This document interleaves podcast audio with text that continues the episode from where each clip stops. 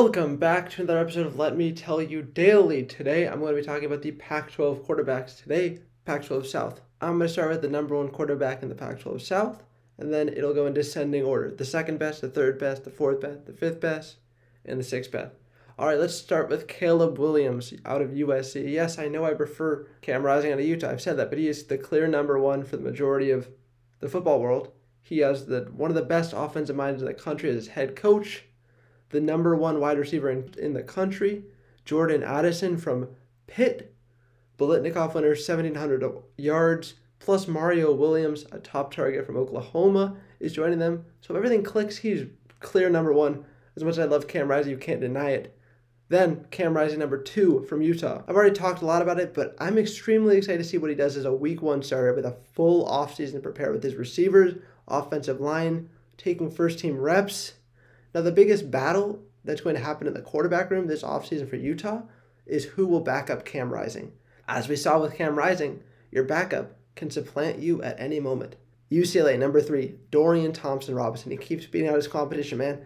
He'll do it again for his second year, I believe. He's a popular choice for third team All Pac 12.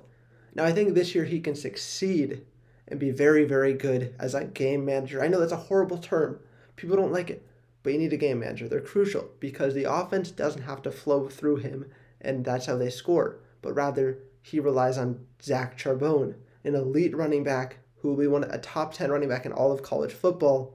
All he has to do is throw the ball occasionally and be able to throw it down far so he can keep the defense honest occasionally. Next, Arizona State. I'm honestly surprised Jayden Daniels left Arizona State to go compete for a starting gig in LS, at LSU in the SEC. This is a crucial offseason decision for Herm Edwards, the head coach at Arizona State, who could be on the hot seat based on the lackluster performance of his teams and coming off of the backdrop of the NCAA investigations. I don't know the clear cut favorite. I'm going to say there's a two way competition between Trenton Bourguet, who's been a backup for the past two years, hasn't seen a ton of time, and then the Alabama transfer Paul Tyson. I think he wins out. He's a 6'5 strong armed quarterback who comes from Alabama, who's known for their who's known for producing top tier college quarterback talent. Then you have Colorado. Brendon Lewis is the returning starter. Colorado has a history of finding a starter and sticking with them. For example, Steven Montez pay, played for four years and as a full time starter for three with not great production. I like Brendon Lewis. He's mobile and he showed really great flashes. He's thrown 10 touchdowns.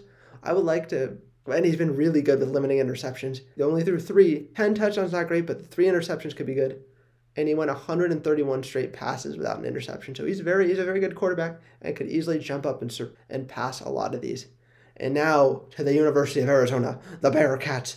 It's personal. Jayden de Laura is the best quarterback in a very mediocre quarterback room, and that includes former WSU quarterback Gunner Cruz. Jayden de Laura had two good games for the Cougs where he looked like a great quarterback this year. The game against Stanford, and then his new team, the Wildcats, who only eked out one win this year, so they weren't great either. He's not an accurate quarterback. He often overthrows and has bad reads. He has way too much confidence in an arm that isn't as great as he thinks it is. There were three games this year where he didn't throw a pick, but but he had a streak of four games and three games separately with a pick. All right, I'm to put a poll of these quarterbacks in the episode link. Let me know what you think, and the next episode coming out will be the Pac 12 North Go Cougs.